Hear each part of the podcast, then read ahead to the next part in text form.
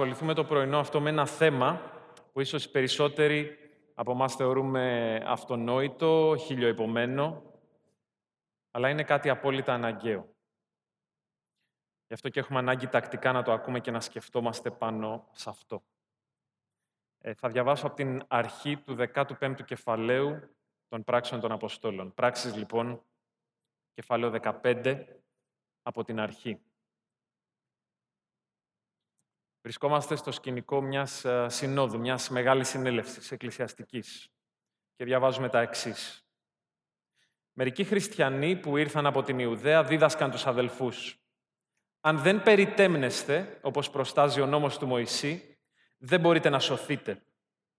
Επειδή έγινε αναστάτωση και συζήτηση μεγάλη ανάμεσα στον Παύλο και τον Βαρνάβα από τη μία και σε αυτούς από την άλλη, αποφασίστηκε να ανέβουν ο Παύλος και ο Βαρνάβας και μερικοί άλλοι από τους χριστιανούς της Αντιόχειας στα Ιεροσόλυμα, για να λύσουν εκεί το ζήτημα αυτό με τους Αποστόλους και τους Πρεσβυτέρους.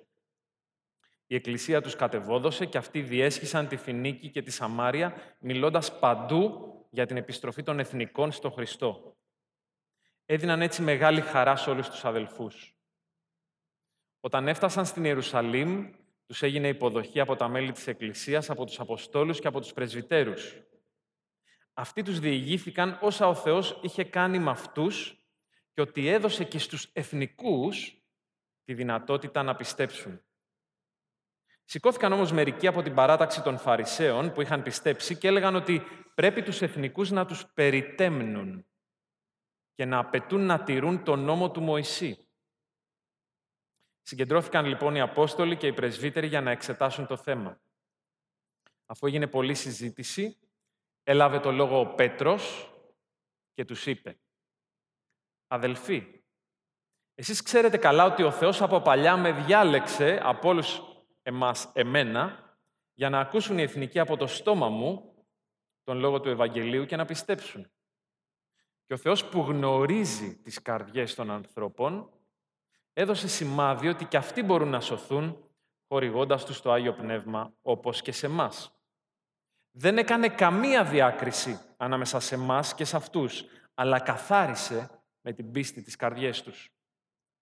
Τώρα λοιπόν, γιατί προκαλείτε τον Θεό, θέλοντας να φορτώσετε στον τράχυλο των χριστιανών ένα βάρος που ούτε οι προγονείς μας, ούτε εμείς μπορέσαμε να σηκώσουμε, Αντίθετα, πιστεύουμε ότι θα μας σώσει η χάρη του Κυρίου Ιησού με τον ίδιο τρόπο που θα σώσει και εκείνους.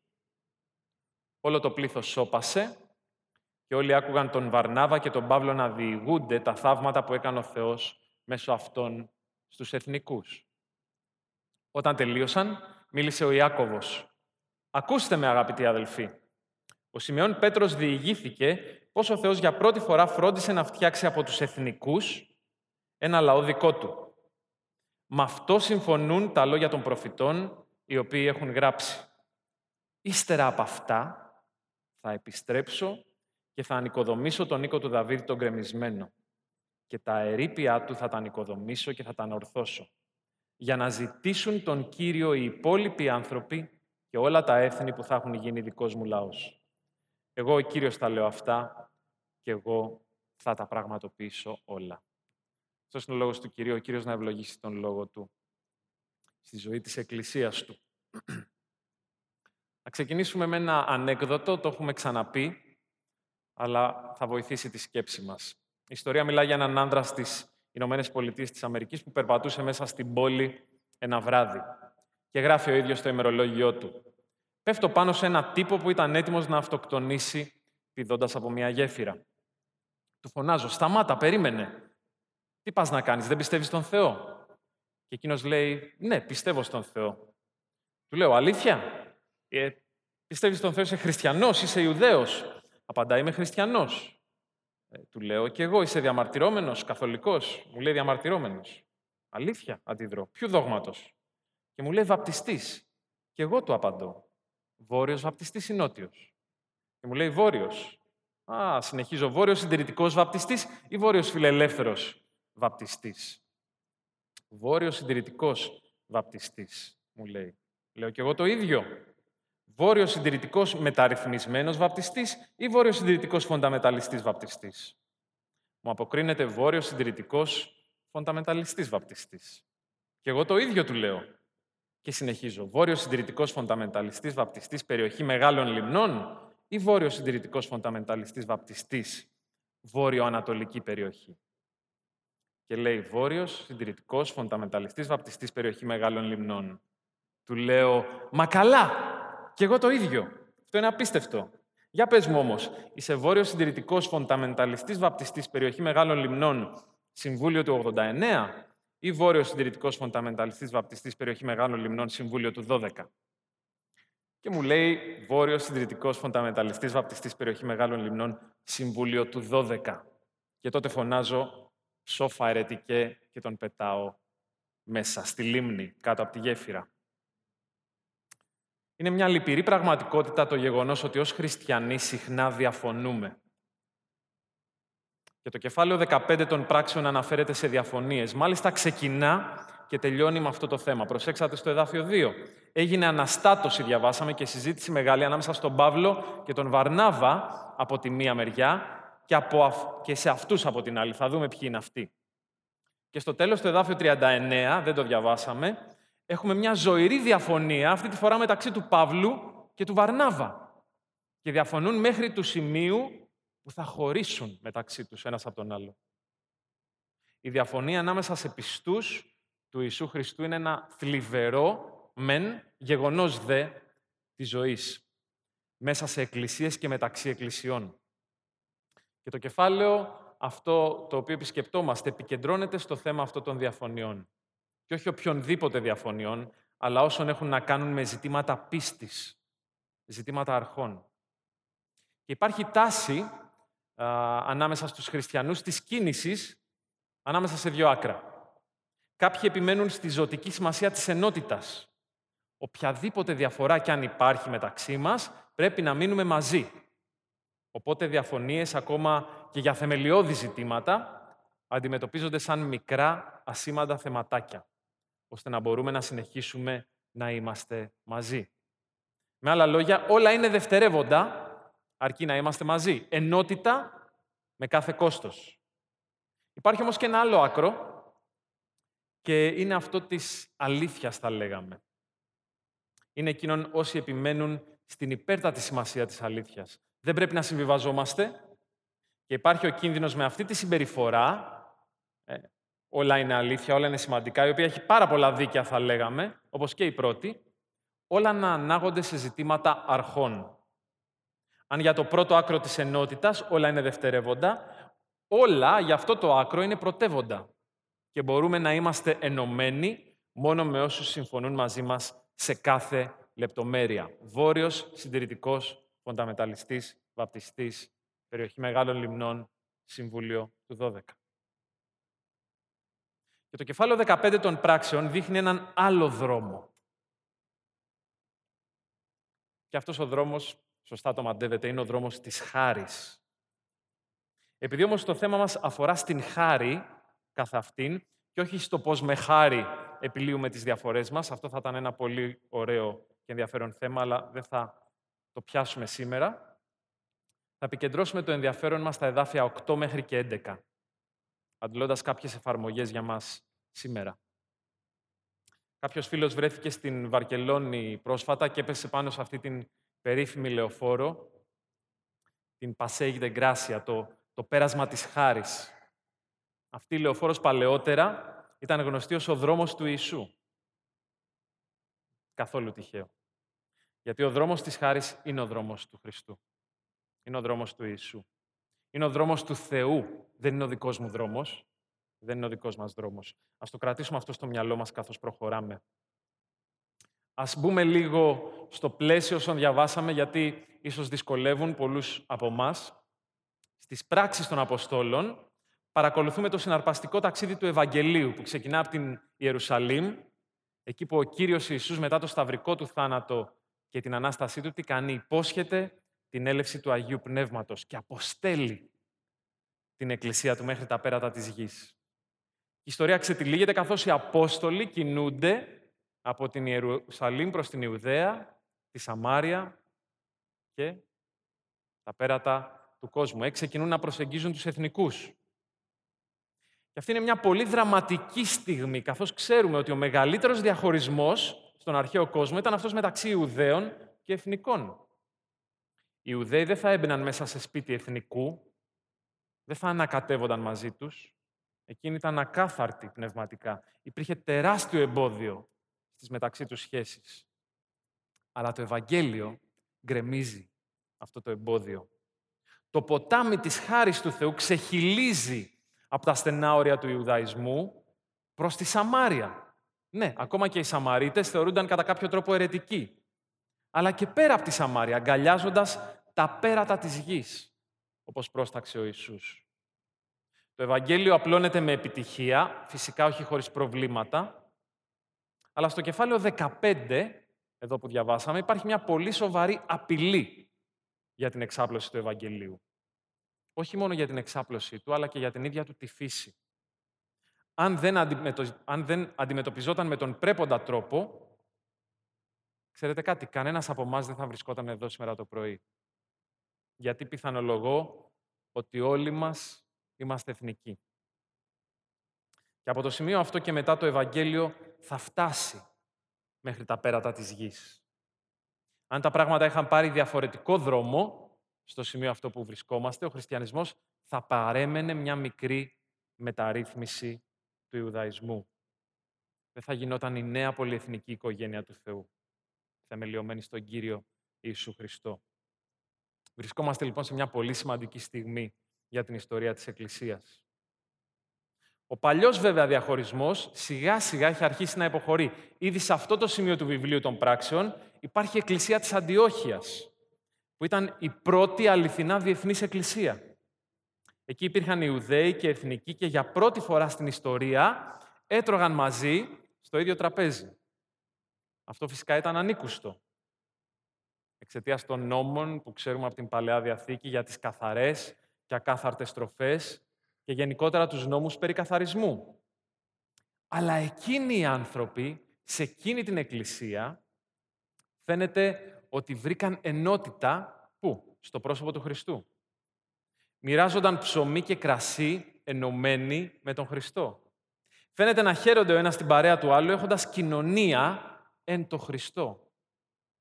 Αλλά η Εκκλησία της Ιερουσαλήμ, ή έστω κάποιοι από εκείνη την Εκκλησία, άκουσαν για αυτό το ριζοσπαστικό βήμα.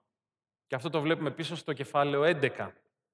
Και στέλνουν τον Βαρνάβα να ελέγξει τι γινόταν και εκείνος είχε να αναφέρει ότι όλα πάνε πάρα πολύ καλά, όλα είναι απίθανα και όλοι χάρηκαν.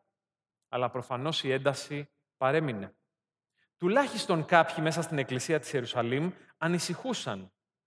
Και αυτό γιατί η εκκλησία της Ιερουσαλήμ αποτελούνταν βασικά, για να μην πούμε αποκλειστικά, από προσήλυτους Ιουδαίους. Από Ιουδαίους που ήρθαν στον Χριστό οι οποίοι συνέχιζαν να ακολουθούν τον Ιουδαϊκό νόμο. Τήρουσαν το Σάββατο, πρόσεχαν τι έτρωγαν, πήγαιναν ακόμα και στον ναό, ο οποίος υπήρχε τότε ακόμα. Αυτοί οι άνθρωποι λοιπόν σοκάρονται όταν εθνικοί πιστοί έρχονται και πιστεύουν στον Χριστό. Αλλά τι κάνουν, δεν τηρούν τον νόμο. Οι άνδρες δεν είναι περιτετμημένοι, όλοι τους τρώνε ό,τι φαγητό θέλουν και έτσι στέλνουν κάποια αντιπροσωπή από την Ιερουσαλήμ που ξεκαθαρίζει «Παιδιά, δεν τα έχετε καταλάβει καλά τα πράγματα. Αν δεν περιτέμνεστε, δεν μπορείτε να σωθείτε». Εδάφιο 5. Πρέπει τους εθνικούς να τους περιτέμνουν και να απαιτούν να τηρούν τον νόμο του Μωυσή. Και αυτό το πρόβλημα βέβαια δεν ήταν ένα ακαδημαϊκό θέμα. Η σωτηρία η ίδια διακυβευόταν και υπήρχε μεγάλη αναταραχή στην εκκλησία της Αντιόχειας από αυτό το γεγονός. Είναι πολύ πιθανό ο Παύλος, στο δεύτερο κεφάλαιο της προς Γαλάτας επιστολής, εκεί που μιλά πολύ έντονα προς τους Γαλάτες, να αναφέρεται στο ίδιο περιστατικό. Αν δεν αναφέρεται στο ίδιο περιστατικό, είναι βέβαιο ότι αναφέρεται στο ίδιο θέμα, στον ίδιο τόπο. Περιγράφει πώς, αφού κάποιοι άνδρες από την εκκλησία της Ιερουσαλήμ ήρθαν στην Αντιόχεια, οι Ιουδαίοι εκεί πιστοί ενώ έτρωγαν με τους εθνικούς αρχικά, σταμάτησαν να το κάνουν. Ακόμα και ο Πέτρος ακολούθησε την ίδια συμπεριφορά και σταμάτησε να έχει κοινωνία γύρω από το τραπέζι με τους εθνικούς αδελφούς. Δεν το έκανε, προσέξτε, γιατί συμφωνούσε με τους Ιουδαίους θεολογικά, ξαφνικά, μας λέει ο Παύλος. Το έκανε από φόβο. Ανησυχούσε για το τι θα πούν για εκείνον. Τρομοκρατήθηκε. Και για μικρό χρονικό διάστημα, ακόμα και ο Βαρνάβας, διαβάζουμε ότι παροδηγήθηκε. Αλλά ο Παύλος δεν λυγίζει και τον καιρό που συμβαίνει το περιστατικό στην Ιερουσαλήμ στις πράξεις 15, ο Παύλος και ο Βαρνάβας είναι απόλυτα ενωμένοι σε αυτό το θέμα. Ας το σκεφτούμε λίγο. Θα ήταν πολύ δελεαστικό για εκείνους να συμβιβαστούν. Ε; Να υπάρχει ειρήνη στην Εκκλησία, να ζητήσουν από τους εθνικούς να περιτμηθούν και να ακολουθήσουν τον νόμο. Θα κρατούσε την Εκκλησία μαζί, θα τους κρατούσε σε ενότητα με την Εκκλησία της Ιερουσαλήμ. Αλλά δεν το έκαναν, έμειναν σταθεροί. Γιατί; Γιατί ήταν ένα θέμα ευαγγελικό. Ήταν ένα θέμα που αφορούσε το Ευαγγέλιο. Μπορούμε να σωθούμε απλά μέσω της πίστης στον Ιησού Χριστό ή χρειαζόμαστε να κάνουμε και κάτι άλλο; Να γίνουμε Ιουδαίοι, να τηρήσουμε τους Ιουδαϊκούς νόμους. Κάποιος μιλούσε για ένα μάθημα αριθμητικής του Ευαγγελίου, που νομίζω θα φανεί πολύ χρήσιμο σε όλους μας. Ένα και ένα ίσον μηδέν. Αυτή είναι η αριθμητική του Ευαγγελίου. Με άλλα λόγια, αν έχεις το Ευαγγέλιο, αν έχεις τον Χριστό και προσθέσεις κάτι σε αυτό, ουσιαστικά αφαιρείς από αυτό και μένεις με τίποτα. Ο Παύλος λοιπόν λέει στους Γαλάτες πώς μπορέσατε να μετακινηθείτε τόσο γρήγορα προς αυτό το άλλο Ευαγγέλιο, το οποίο στην πραγματικότητα δεν είναι καθόλου Ευαγγέλιο, και λέει ναι, έλα στον Ιησού Χριστό, αλλά χρειάζεται να προσθέσεις και κάτι από πάνω. Πρέπει να τηρείς τον νόμο. Ο Παύλος δεν λύγησε σε αυτό το θεμελιώδες ζήτημα. Αν λες ότι ο Ιησούς δεν είναι αρκετός και χρειάζεται να προσθέσεις κάτι στον Ιησού, τότε ουσιαστικά λες ότι ο Ιησούς δεν είναι ο σωτήρας. Ένα και ένα ίσον κανένα. Και ο Παύλος σε αυτό το ζήτημα δεν θα υποχωρήσει. Έχει στηθεί λοιπόν το σκηνικό μιας συνόδου. Και είπαμε ότι θα στραφούμε στα εδάφια 8 μέχρι και 11. Θα επικεντρώσουμε λοιπόν το ενδιαφέρον μας στα λόγια του Πέτρου. Προσέξτε τι λέει. Ο Πέτρος εστιάζει στις πράξεις του Θεού όχι των ανθρώπων. Ο καρδιογνώστης Θεός έδωσε στους εθνικούς μαρτυρία, χαρίζοντας αυτούς το Πνεύμα το Άγιο, όπως και σε εμάς.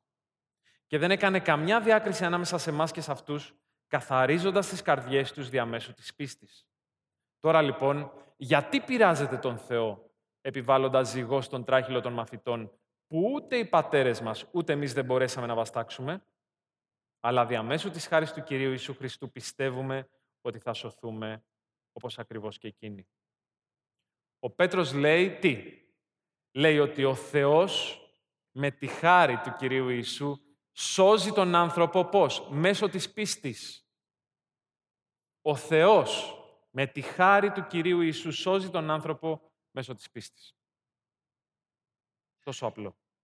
Και θα δούμε πολύ σύντομα τρία πράγματα για αυτόν τον Θεό μέσα από τα λεγόμενα του Πέτρου. Που θα μας βοηθήσουν, ελπίζω, να δούμε τη χάρη καθαρότερα. Βλέπουμε αρχικά στο εδάφιο 8 τον Θεό που τι κάνει, γνωρίζει την καρδιά. Ο Θεός γνωρίζει την καρδιά. Ο καρδιογνώστης Θεός έδωσε στους εθνικούς μαρτυρία, δίνοντάς τους το ίδιο πνεύμα. Και ο Πέτρος εδώ αναφέρεται στην αλλαγή του Κορνήλιου, αν θυμάστε, του Ρωμαίου Εκατόνταρχου. Ο Πέτρος αν θυμόμαστε από τα προηγούμενα, δεν ήθελε και πολύ να πάει να μιλήσει στους εθνικούς. Αλλά ο Θεός τον συμμόρφωσε. Ο Θεός τον άλλαξε. Είχε εκείνο το καθοριστικό όραμα, θυμάστε, πράξεις 10. Αυτά που ο Θεός καθάρισε, φίλε Πέτρο, εσύ μην τα θεωρείς ακάθαρτα. Και έτσι ο Πέτρος πήγε και μίλησε στον Κορνήλιο και καθώς ο Κορνήλιος ακούει το Ευαγγέλιο, πιστεύει και λαμβάνει το Άγιο Πνεύμα. Και ο Πέτρος ήξερε τότε με βεβαιότητα ότι ο Θεός δεν κάνει διακρίσεις. Ότι αποδέχεται Ιουδαίους και Εθνικούς ακριβώς με τον ίδιο τρόπο. Μέσω της πίστης στον Ιησού Χριστό. Ο Θεός που γνωρίζει την καρδιά, καθαρίζει την καρδιά με πίστη. Είναι εντυπωσιακό το εδάφιο 9. Δεν έκανε καμιά διάκριση ανάμεσα σε εμάς και σε αυτούς, αλλά καθάρισε με την πίστη τις καρδιές τους. Μεγάλο μέρος από τον νόμο τον Ιουδαϊκό της Παλαιάς Διαθήκης αποσκοπούσε στη διατήρηση μιας εξωτερικής καθαρότητας.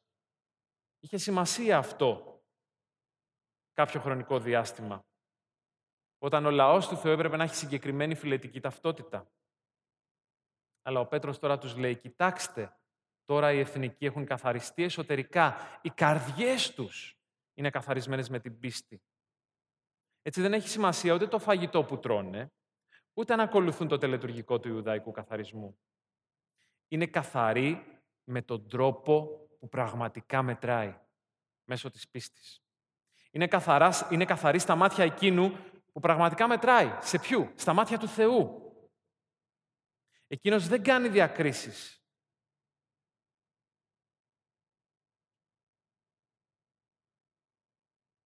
Αυτό μπορεί να ηχεί περίεργα στα αυτιά μας. Γιατί αν είμαστε ειλικρινείς με τους εαυτούς μας, ξέρουμε ότι βαθιά μέσα μας είμαστε αρκετά βρώμικοι και υπάρχουν πράγματα στη ζωή μας που κανείς δεν θα θέλαμε να γνωρίζει. Ο Σόμερσετ Μόμ γράφει για την καρδιά του «Αν έγραφα κάθε σκέψη που έχω σκεφτεί ποτέ και κάθε πράξη που έχω κάνει ποτέ, τότε ο κόσμος θα με αποκαλούσε ένα άθλιο τέρας. Και είμαι βέβαιος πως αν μπορούσατε να δείτε εγώ τι έχω στην καρδιά μου, εγώ ο Θεοδόσης αυτή την ώρα, θα λέγατε το ίδιο και για μένα. Κανένας από εσάς που βρισκόμαστε εδώ δεν θα καθόταν σε αυτόν εδώ το χώρο να με ακούει. Αλλά θα ήσασταν όλοι κάπου αλλού. Το εγγυώμαι. Υπάρχει μαύρο χάλι μέσα μας. Και ο Θεός που γνωρίζει την καρδιά, το βλέπει αυτό. Είναι το μόνο πρόσωπο, είναι ο Θεός. Ένα θεϊκόν που βλέπει ακριβώς, ακριβώς αυτό που είμαστε. Ξέρει όλα όσα ποτέ σκεφτήκαμε και είπαμε και κάναμε κι όμως με θαυμαστό τρόπο. Αν εμπιστευτούμε τον Ιησού, είμαστε αγνοί και καθαροί στα μάτια Του. Wow. Δεν υπάρχει κάτι άλλο να κάνουμε. Τη στιγμή που πιστεύουμε στον Ιησού, είμαστε καθαροί, αγνισμένοι. Ο Θεός που βλέπει την καρδιά. Ο Θεός που δεν πειράζεται. Εδάφιο 10. Τώρα λοιπόν, γιατί προκαλείτε τον Θεό, τους λέει, θέλοντας να φορτώσετε στον τράχυλο των χριστιανών ένα βάρος που ούτε οι προγονείς μας, ούτε εμείς μπορέσαμε να σηκώσουμε.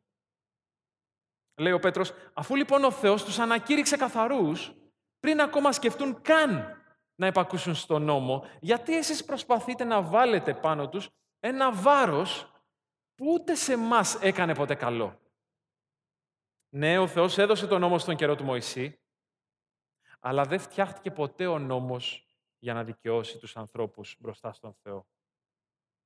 Τους ξεχώρισε ως τον λαό του εκείνη την εποχή, πριν να γίνει ο λαός αυτός η πολυεθνική οικογένεια της Εκκλησίας του Χριστού, αλλά ποτέ η πρόθεση του Θεού δεν ήταν η δικαιοσύνη των ανθρώπων να έρθει μέσα από τον νόμο.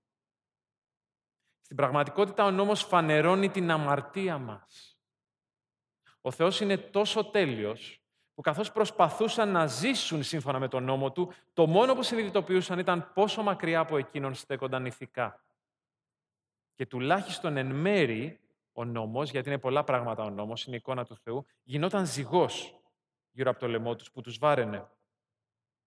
Τώρα ο Χριστός θαυμαστά παίρνει τον ζυγό αυτόν από το λαιμό τους, λέγοντας «Δεν χρειάζεται να υπακούσετε όλο τον νόμο για να είστε εντάξει με τον Θεό. Ποτέ δεν θα μπορέσετε να το κάνετε αυτό εμπιστευτείτε, λέει ο Χριστός, σε ό,τι έκανα εγώ. Γιατί εγώ υπάκουσα τέλεια στον νόμο και πέθανα για να πάρω πάνω μου την τιμωρία για τη δική σας παρακοή. Και έτσι ο Πέτρος λέει, τώρα που καταλάβαμε ότι ο Ιησούς τα έκανε όλα για μας και μας ελευθέρωσε από αυτό το ζυγό, θα βάλουμε το ζυγό αυτό στο λαιμό των εθνικών. Είναι γελίο. Δοκιμάζεται πειράζετε, προκαλείτε τον Θεό. Ισχυρίζεστε ότι είστε με το μέρος Του, ότι έχετε ζήλο για Εκείνον και το όνομά Του, αλλά ουσιαστικά εναντιώνεστε στο θέλημά Του. διδάσκεται ένα λάθος. Προσοχή, ο Θεός δεν πειράζεται. Ο Πέτρος ολοκληρώνει στο εδάφιο 11. Αντίθετα, πιστεύουμε ότι θα μας σώσει η χάρη του Κυρίου Ιησού με τον ίδιο τρόπο που θα σώσει και εκείνους. Ο Θεός που γνωρίζει την καρδιά, ο Θεός που δεν πειράζεται, ο Θεός που σώζει. Η χάρη του Θεού. Είναι ένα δώρο που δεν το αξίζουμε.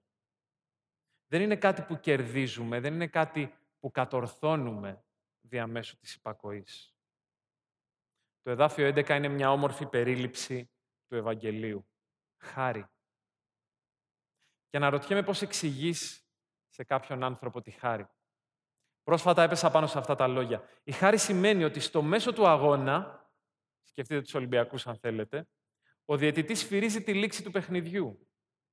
Και εμείς ανακηρυσσόμαστε νικητές και μας στέλνουν στα αποδητήρια. Δεν υπάρχει χώρος για καμιά ευσέβεια που ξεφυσά για να κερδίσει την ευμένεια του Θεού, ούτε για τη γεμάτη υδρότα υπερπροσπάθεια να εξασφαλίσουμε την προσωπική μας αξία. Είναι το τέλος κάθε ανταγωνιστικής κίνησης να βρεθούμε μπροστά από τους άλλους στο παιχνίδι. Η χάρη σημαίνει ότι ο Θεός είναι με το μέρος μας και είμαστε νικητές ανεξάρτητα από το πώς παίξαμε το παιχνίδι. Θαυμαστή αλήθεια. Μήπως προσπαθείς ακόμα να κερδίσεις, να χτίσεις τον δρόμο σου για τον Θεό; Έχει τελειώσει. Τετέλεστε. Ο Ιησούς φύριξε τη λήξη αυτής σου της προσπάθειας όταν πέθανε στο Σταυρό και αναστήθηκε.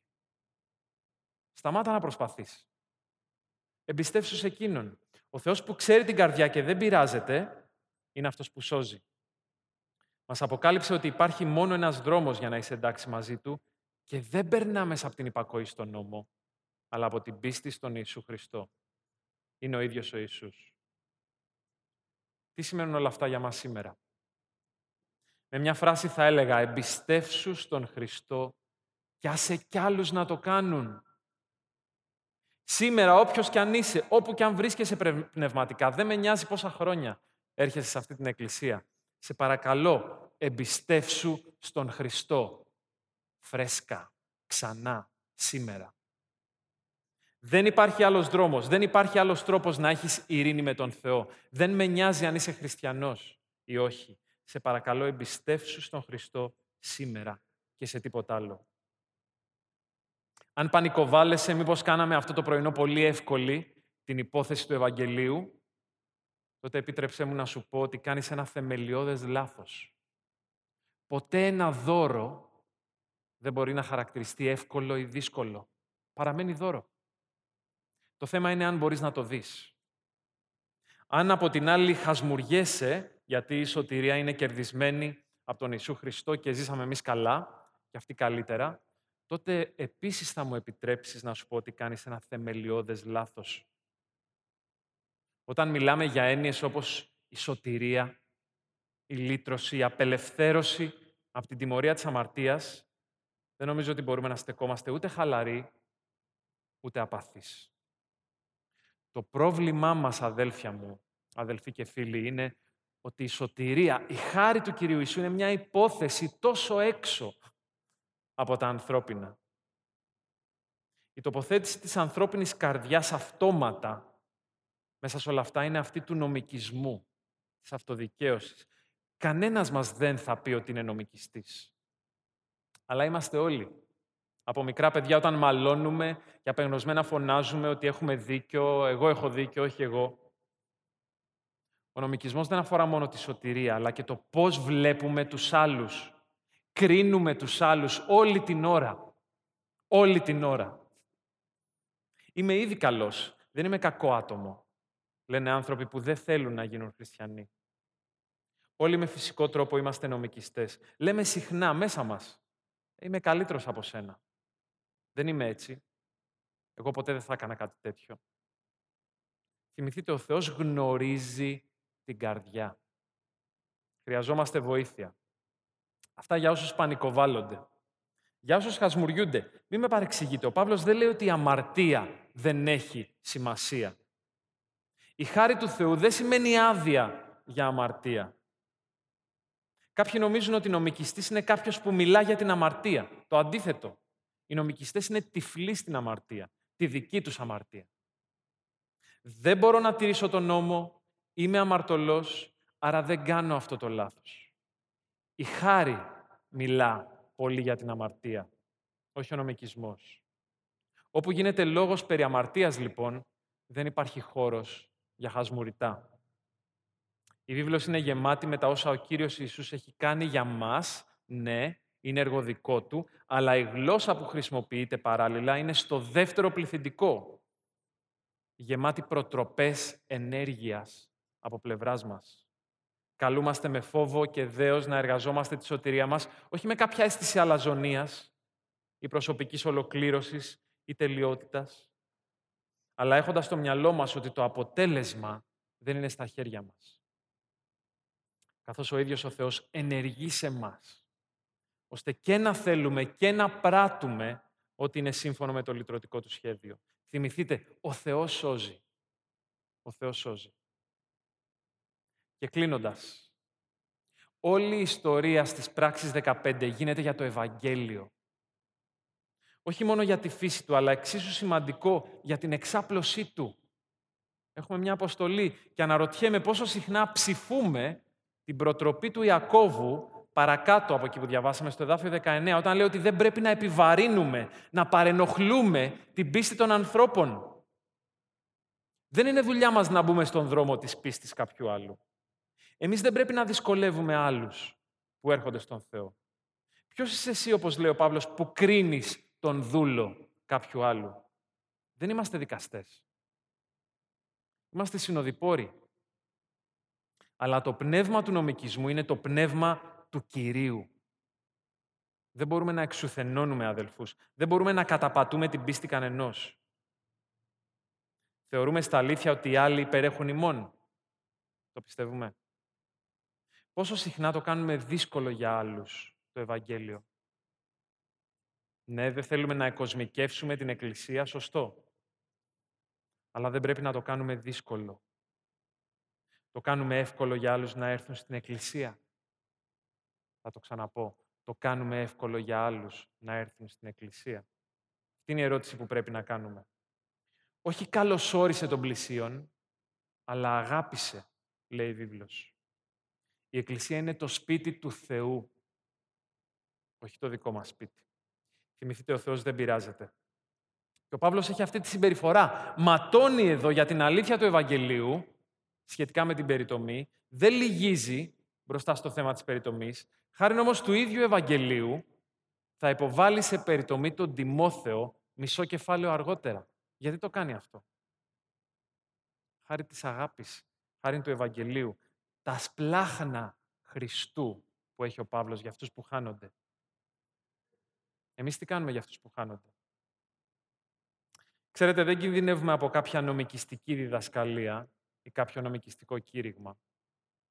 Κινδυνεύουμε από μια νομικιστική ζωή. Το Ευαγγέλιο δεν είναι το μέσο με το οποίο απλά περνάμε μια γραμμή και μπαίνουμε στη Βασιλεία του Θεού. Είναι το μέσο με το οποίο αντλούμε ζωή.